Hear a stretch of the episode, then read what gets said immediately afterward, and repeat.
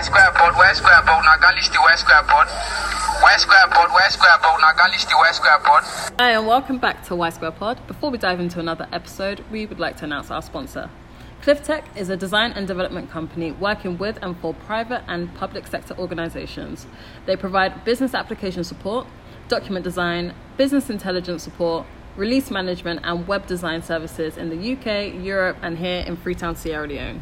The services offered email hosting, website hosting, graphics and design, networking, advertising and SEO, install, and break fix. They also offer website designs that works not only for your business, but that has been custom built from the start, which creates an experience for customers and visitors alike. For more information, you can visit their website at clifftech.co.uk or email them at info at clifftech.co.uk. And to contact them via phone, plus 232 7673 8405. And you can visit their social media platforms on Facebook, Instagram, and Twitter at CliffTech Pro. Hope you enjoyed the episode. Bye. Bye. Hello, I'm Yasmin Metz Johnson. And I'm Yasmin Bilkis Ibrahim. We are Y Square Pod. Welcome back to the podcast. We have another conversations episode, and this is episode 37. We are joined by Bintu, Bintu Mansaray. Welcome to the podcast, Dr. Bintu Mansaray. We have a doctor in the house. We do, we do. Would you like to introduce yourself, Bintu? Um, yes, I will. Thank you so much, Yasmin and Yasmin with an E for having me on. Hey. Dr. Bintu Mansaray. I am a medical doctor and an author and a researcher. I think I'd stop there for now. Thank you. okay. So, what what's your story like? How did you decide that was the career path you were going to take, a doctor and working in health? Um, I don't think it was as straightforward as others. I know other doctors say, oh, since I was a little girl or a little boy, I wanted to be a doctor. Not really. I think it was, I was a very sickly child. I was born with a suspected heart condition. So it was in and out of hospitals all the time. For me, it was not going out, it was not playing sports in school. So I hated hospitals and doctors actually. so I always wanted to be a lawyer. And until I think I was in form three, which is when you take the Becker exam. And I, like quite a lot of my friends were talking about medicine, and I talked to my mom about it.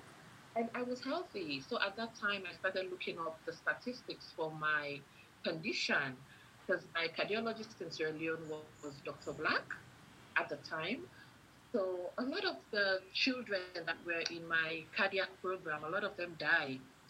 So that got me interested in medicine.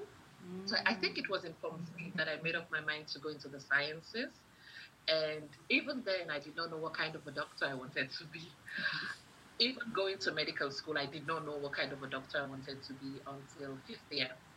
That was when in COMAHS, um, College of Medicine and Allied Health Sciences, Sierra Leone, that is when we go into, say, pediatrics clinicals and OBGYN clinicals. So during my fifth year postings in pediatrics was when I fell in love with pediatrics and I knew I wanted to do uh, pediatrics. Basically, I want to be a doctor, even though I did not know what kind of a pediatrician, but I know I always wanted to work with kids. So that was my journey into healthcare. Amazing. That's great. So, like, um, currently, um, being a doctor in Sierra Leone, um, you know, doctors are quite limited. Like, what would you say are the further challenges that this presents to the workforce, but also the healthcare system in Sierra Leone? Um, the doctors are limited because one, we have only one medical school, mm. so that limits the intake of students into med school. So that is when a medical school is long, it's challenging. I did eight years, and during that, your friends from high school, from secondary school, would have graduated like multiple times over. Mm. So it's it's so long. And then when you finish your eight years of medical school, I did two years of house job as well which is mainly minimum wage and being a slave. So that wow. is also um, very difficult. And after that, you have the challenges of our healthcare system. Working in our healthcare system is so stressful. Um, Yasmin and Yasmin, it's it's not only about the pay because most people will say, oh, the doctors are leaving because of the pay, which is why we don't have as many doctors. But sometimes it's just about practicing somewhere where you have everything to work with, mm. you know, where you don't have to stress about what drugs your patients get. For example, I work in pediatrics. After my house job um, ended, for the past five years, I've been working in pediatrics. So especially with children working in government facilities, you see the very poor families coming in and them not being able to afford their drugs. It just takes a toll on you after a while.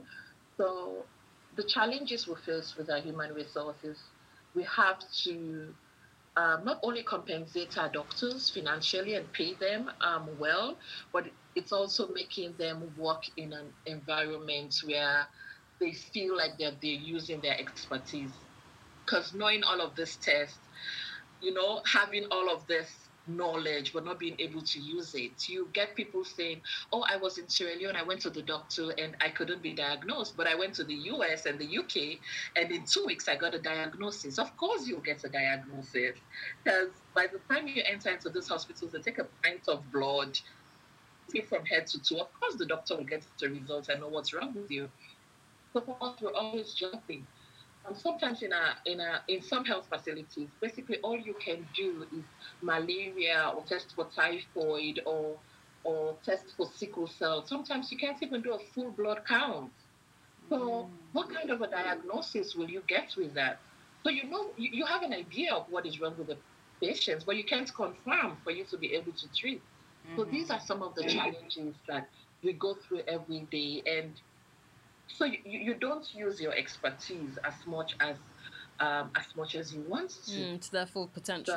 So, yeah, exactly. So sometimes I feel like my brain is not being used because it's malaria, it's UTI, it's sickle cell. That's it. That's it. That's it. Because that's what we can diagnose. And mm. so some of the challenges to the healthcare system, that's one of them, honestly, besides the the few numbers of doctors. If we actually use and maximize our human resource in health, you'd see that we may not have enough, but we will be able to do a whole lot of good more than we're doing now.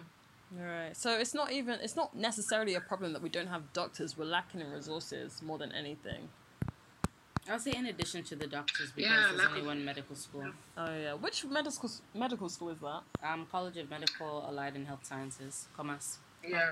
Okay. Is, is that where you studied, um, Bintu? Mm-hmm. Yes, that's where I did my um, in Sierra Leone. We get the MBCHB. Okay. It's called the Bachelor in Medicine and the Bachelor in Surgery. So that's oh. where I got my oh. MBCHB from. Okay. And then I went and did my master's in pediatrics from the Liverpool School of Tropical Medicine in the UK. Okay. Um, and I came back. As we all come back. yeah, yeah eventually it's home. Yeah, that's true. Um, like um, regarding like the healthcare um challenges in Sierra Leone, like I have a few friends who are doctors, and they've said the exact same thing that you've said, and uh, a lot of, of them because of that. I think more so because of financial um reasons, and also just that level of respect. You know, just that human dignity. A lot of them have gone into like consultancy and like um development work. Uh, although that's very um, important as well, but like do you think that um, they both like they find a way to balance each other out like those doctors who are in the field who are with the patients and also those who are in development work do you think that it kind of still encompasses contributing to the healthcare system in Sierra Leone or do you feel like both well, are different I'd like to say mm-hmm. Um, I'd like to say, Yasmin, that um, I'm one of those doctors actually. Mm. Um, it has to do with um, in Sierra Leone, we made our healthcare system like so narrow. We've narrowed it for ourselves, and the young generation we're leaving to go study abroad and we see what other doctors are doing. Doctors in other countries are in research, are in pharmaceuticals, mm-hmm. are in mm. education. They're not necessarily always in the hospitals, even though they were in the hospitals as well. Mm-hmm. So, but in Sierra Leone, they've limited us. For example, when I, I graduated from my master's, I graduated with a very good grade. I I went back to Sierra Leone. It, was with distinction, the top of my class. I wanted to work at the Ministry of Health, um, to work in the Child Health Directorate, because that is what I studied. Mm-hmm. And basically, when I went to the ministry, I was told, oh, no, we don't have a place for you here. You have to go to the hospital. So that breaks you a little bit, you understand? And that is something that also drives the doctors away. It's about, you can't decide what my career path um, has to look like for me. Like, I'm not going to give anybody that power, you understand? It's about both of us competing. So you can use your human resource. You can maximize your human resource. You can we can come to a compromise. So, for example, um, my PhD, like I have the opportunity to work in the Violence and Gender Center whilst teaching, whilst doing my PhD. So that is what Sierra Leone has to do. We still we don't have enough doctors, but we have doctors who've done health system strengthening. We have doctors who've done different parts of MPH, um, public health. So what you do is bring when they come to you, you decide how they split their hours. So you work for 30% or 40% um, in the hospitals, and 30% and 40% in your field, in this particular field. So you're maximizing their potential. But somebody that they have to fit into the box that you want, it's not going to happen with the new generation of doctors. Because we know where we want to be. I know where I want to be in 10 years. I'm not going to allow G to tell me where he wants me to be. You understand? Yeah. So that is the problem with all of these consultancies because doctors want to use their postgrad. Yes, we want to practice, we want to be in the hospitals, but we also know we can do so much more. Mm-hmm. And so they're, they're basically straddling, um, you know, they're trying to find their way, and it's making it unnecessarily hard. That's what I think. Yeah, I agree with you for sure. Because if you feel like not only is your potential limited, you're not getting the respect or the prestige or you know just that basic dignity, um, then how do you diversify? You know, how do you want to grow? If it's like okay, all you have to do is clinical work. Some people don't even want to be in the clinical work. Just as Yeah, Bintu I guess said. that's why there are so many consultancies within Mhm. the doctors because that's their only way out to explore and do other things than what That's what true. the hospital's Y- y- offering. Exactly, and because when we were growing up, being a doctor in Sierra Leone just means working in the hospitals. Right. But now, as we've as we're in the field, we've seen that there's so many other things diverse, to do yeah. whilst being a doctor, and you want Mhm. to explore that, and it's okay. So- It should be okay, you know. That's true. Do you, is it looked down upon? Do you think, like people who go into well, doctors who would go into consultancies? Well, in Sierra Leone, there's this um, people want to guilt you all the time. You know, Ah, we have this.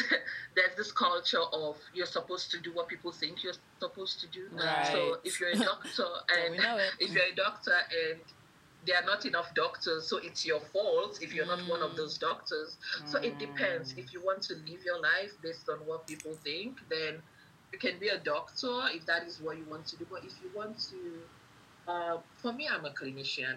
I love clinicals. But then I've discovered a whole new world in research. And I love research because it actually feeds into what we do in the hospital. It's not about giving all kids, say, zinc if they have diarrhea. You understand? It's about why do we give them zinc? And it should work together.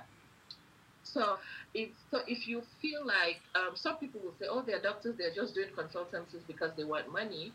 But if you if you feel bad about it, then you want to go straight into clinicals because that's what people think you should do. Then fine. But if you're like me and you don't care, you, your professional loyalty should be to yourself and your career path. hundred percent. I think um, you just have to tune them out and do the best you can. Because at the end of the day, no matter what you do, as long as you're working in Sierra Leone, you're working in healthcare, you're working in anything, it's for the Sierra Leonean people. It's somehow you're still contributing to development. Definitely. Um, Bintu, as a doctor in child health and you're a mother as well, how do you find being a mother in Sierra Leone? It's scary. it's so scary. It's, it's so scary. I must say. Um, with my, I have two girls. With my older girl, I wasn't really stressed because she was a healthy little girl. I do everything. I give her her prophylaxis, malaria medicines, and all of that. And then my second child is a difficult one. She was born with uh, respiratory, they call it laryngomalacia, but we'll, we'll just say she was born with breathing difficulties.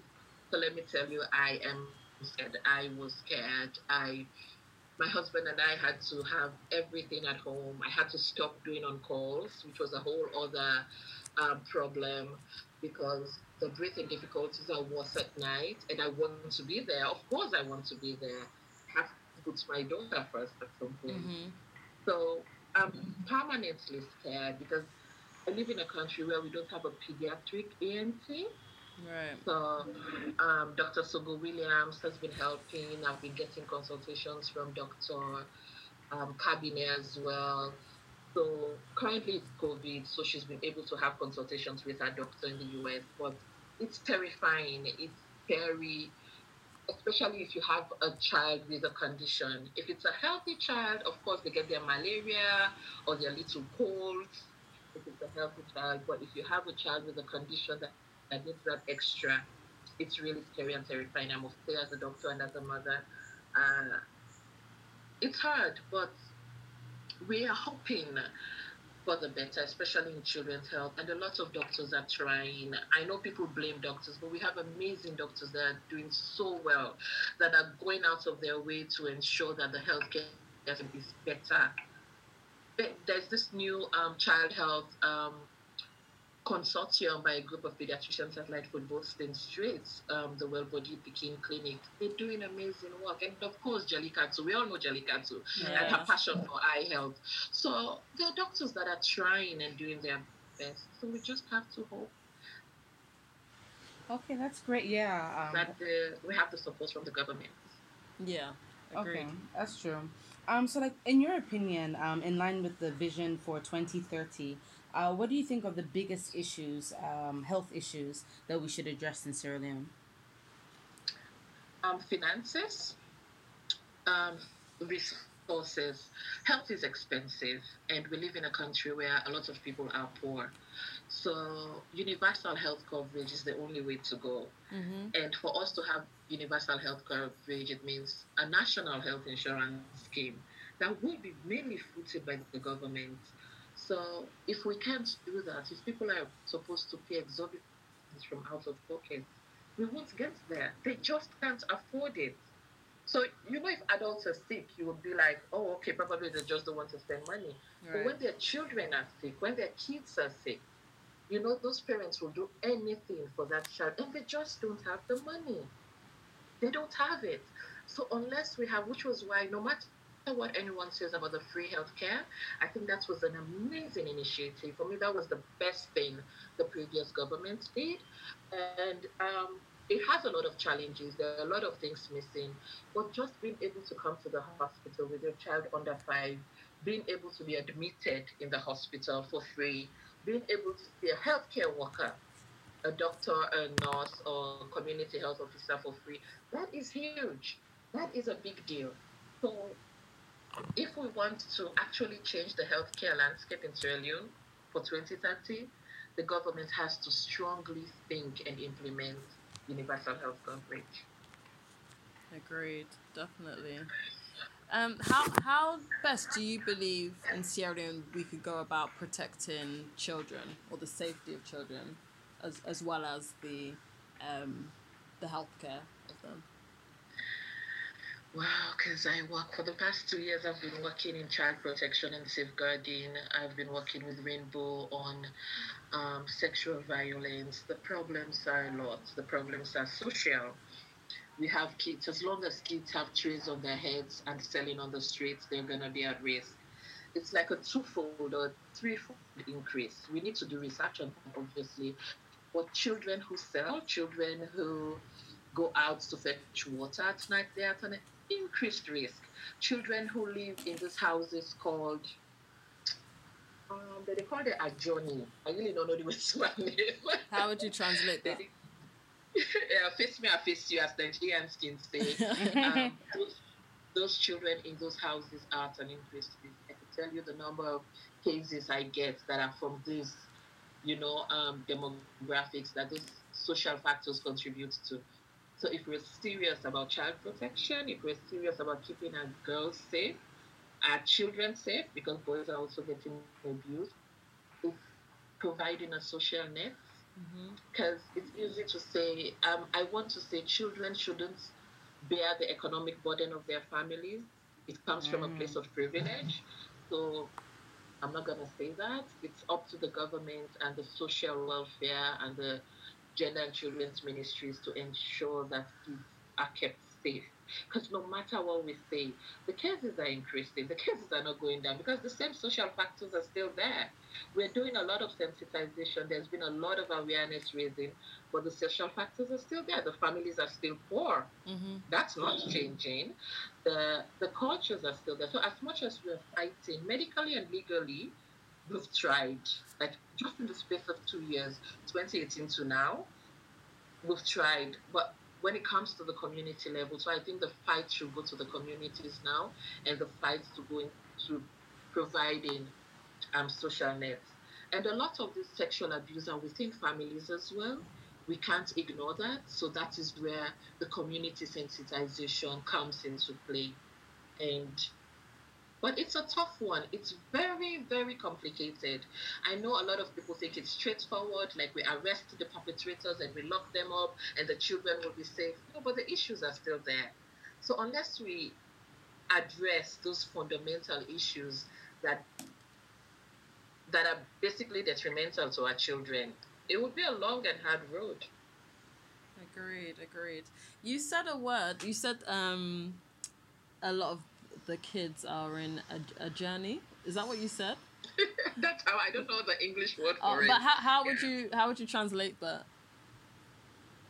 Yes, I mean one without an e. yeah. how would we call that? You know, like these houses where a lot of families live in the same house. Mm-hmm. People just have like some families just have a bedroom and a living room, a bedroom and a living room. They share public spaces like the kitchen, the outside toilet, mm-hmm. you know. Okay, so just like communal households, right? Like in Korea, go to like one pala, you know, like self-contained. Is is that what we say? Um, yeah. So like, um, more or less small space, but a, a lot of people occupying that space. Mm-hmm. Okay, that's yeah. usually the case. Okay. So, um, so uh, from transitioning from the health sector, you're also an author. Um, a newly author. Yes. Uh, and this book, I really hope that it um, reaches a lot of children. So, what would you say uh, attracted you to writing? What drew you to writing? Um, as I said, I was a well, I'm a, an introvert, which is really hard to believe when I'm online, and I feel safe. um, I feel safe blasting on social media, but I hate social groups. I hate going out. But basically, because of, I said, when I was really young, growing up, um, I was just indoors most of the time, not taking part in sports. So I read. I read a lot of books.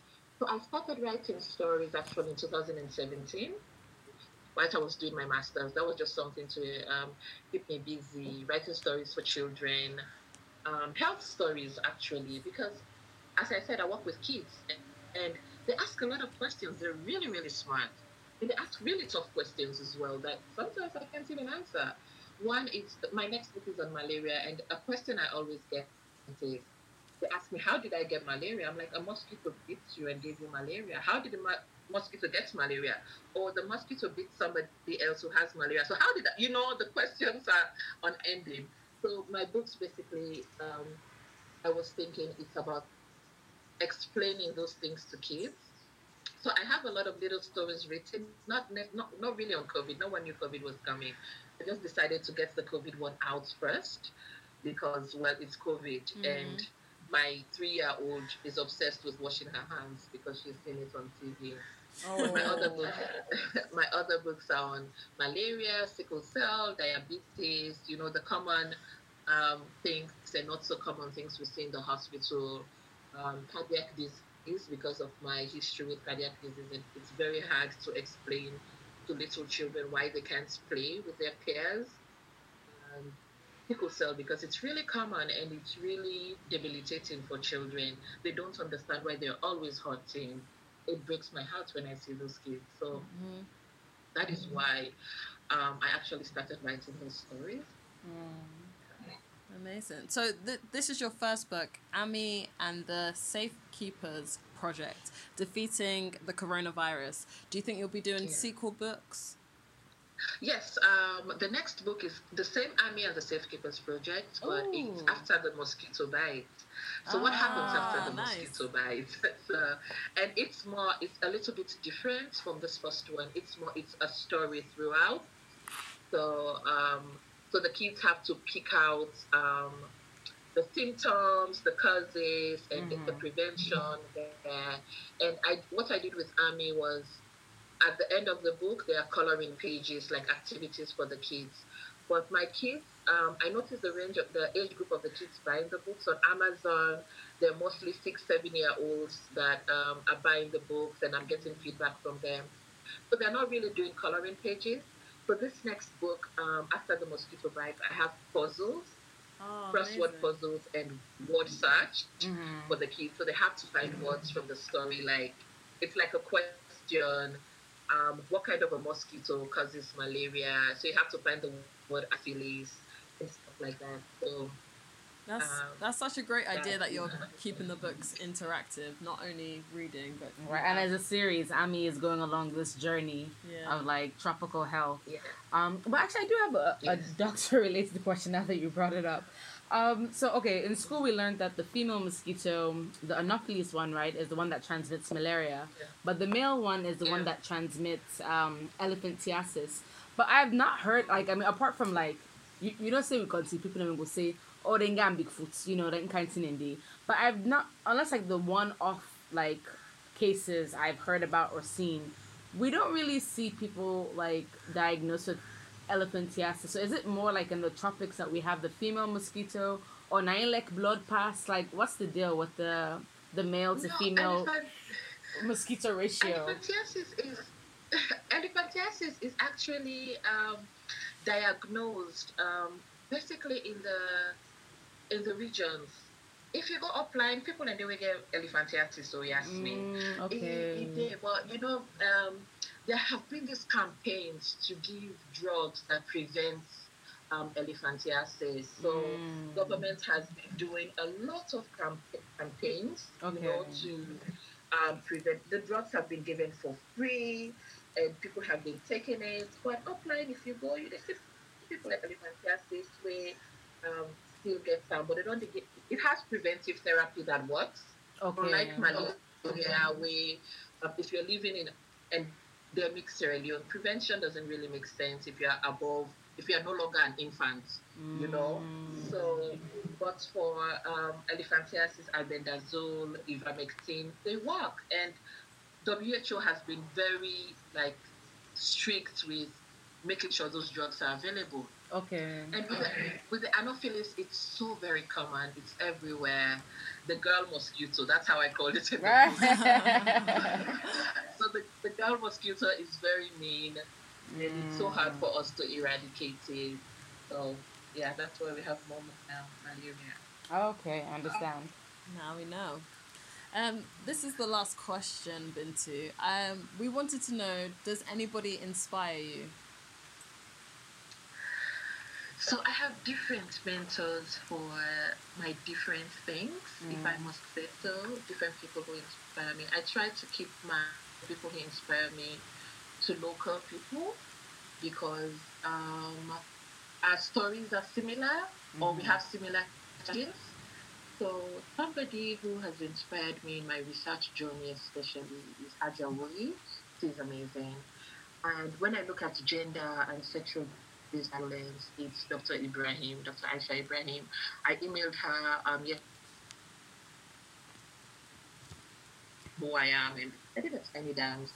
And also when it comes to medicine, um, there was Professor Abiodun who basically made me think about being a pediatrician. And when I was, I was doing my house job, Dr. Michael, he was amazing. So I've had this, I have these different people based on who I'm looking to be um, um, where I want to be. And when I did my master's, my supervisors were amazing. Professor Sally Theobald, like she's still on top of my career, still giving advice.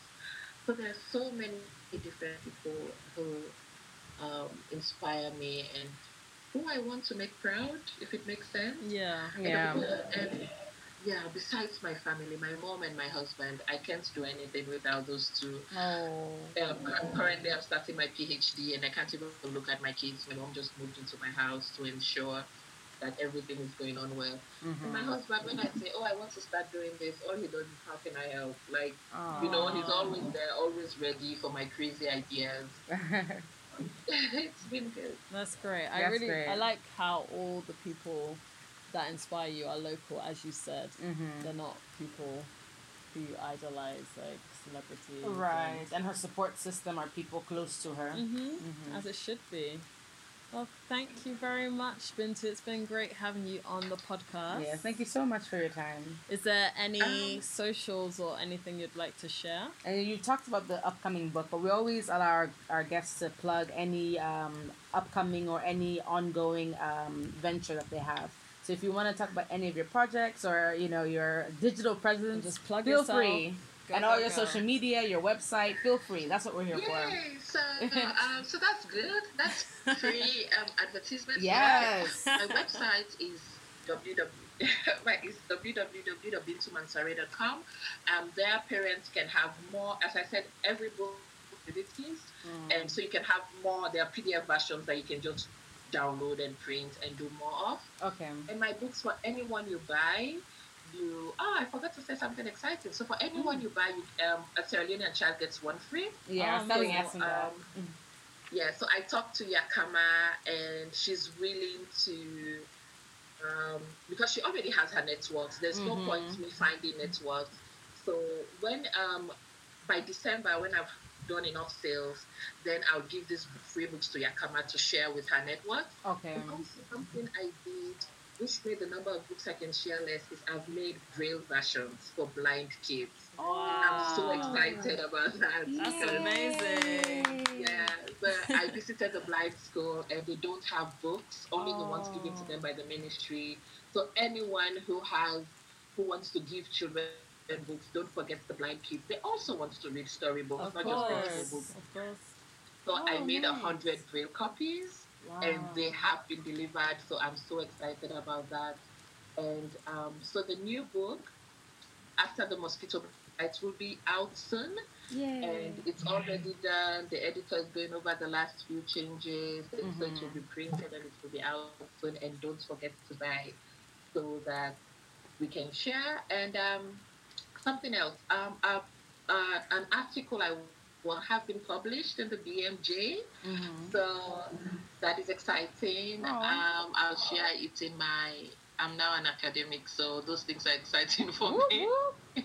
I'll, I'll share that as well. Okay, please do. Um, what else? Yeah. And your socials? And Where your can- social, yeah, where can people find you? Um, Ami and the Safekeepers Project is on Twitter, it's on Facebook, it's on Instagram. So it's Ami and the Safekeepers Project. You can find them on Twitter, Facebook, and Instagram. And obviously, go on my website, bintumansaray.com. You'll see under the kids section, you'll Mhm. see um, printables for the books. That's it. Okay, great. And what about your social media accounts?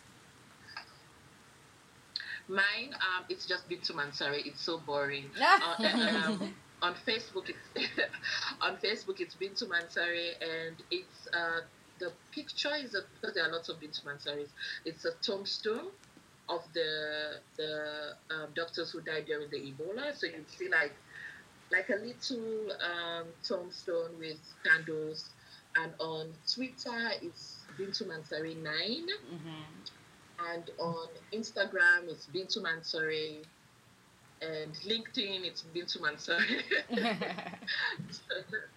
yeah. Great. Consistency, Alright. that's good. And you can find And you can us find us on Twitter, Facebook, and Instagram at Y Y Square Square Pod. Pod. Thanks for tuning in. Bye, guys. Y square Pod, Y square board, na galish the Y square Pod, Y square Pod, Y square board, na galish the Y square board.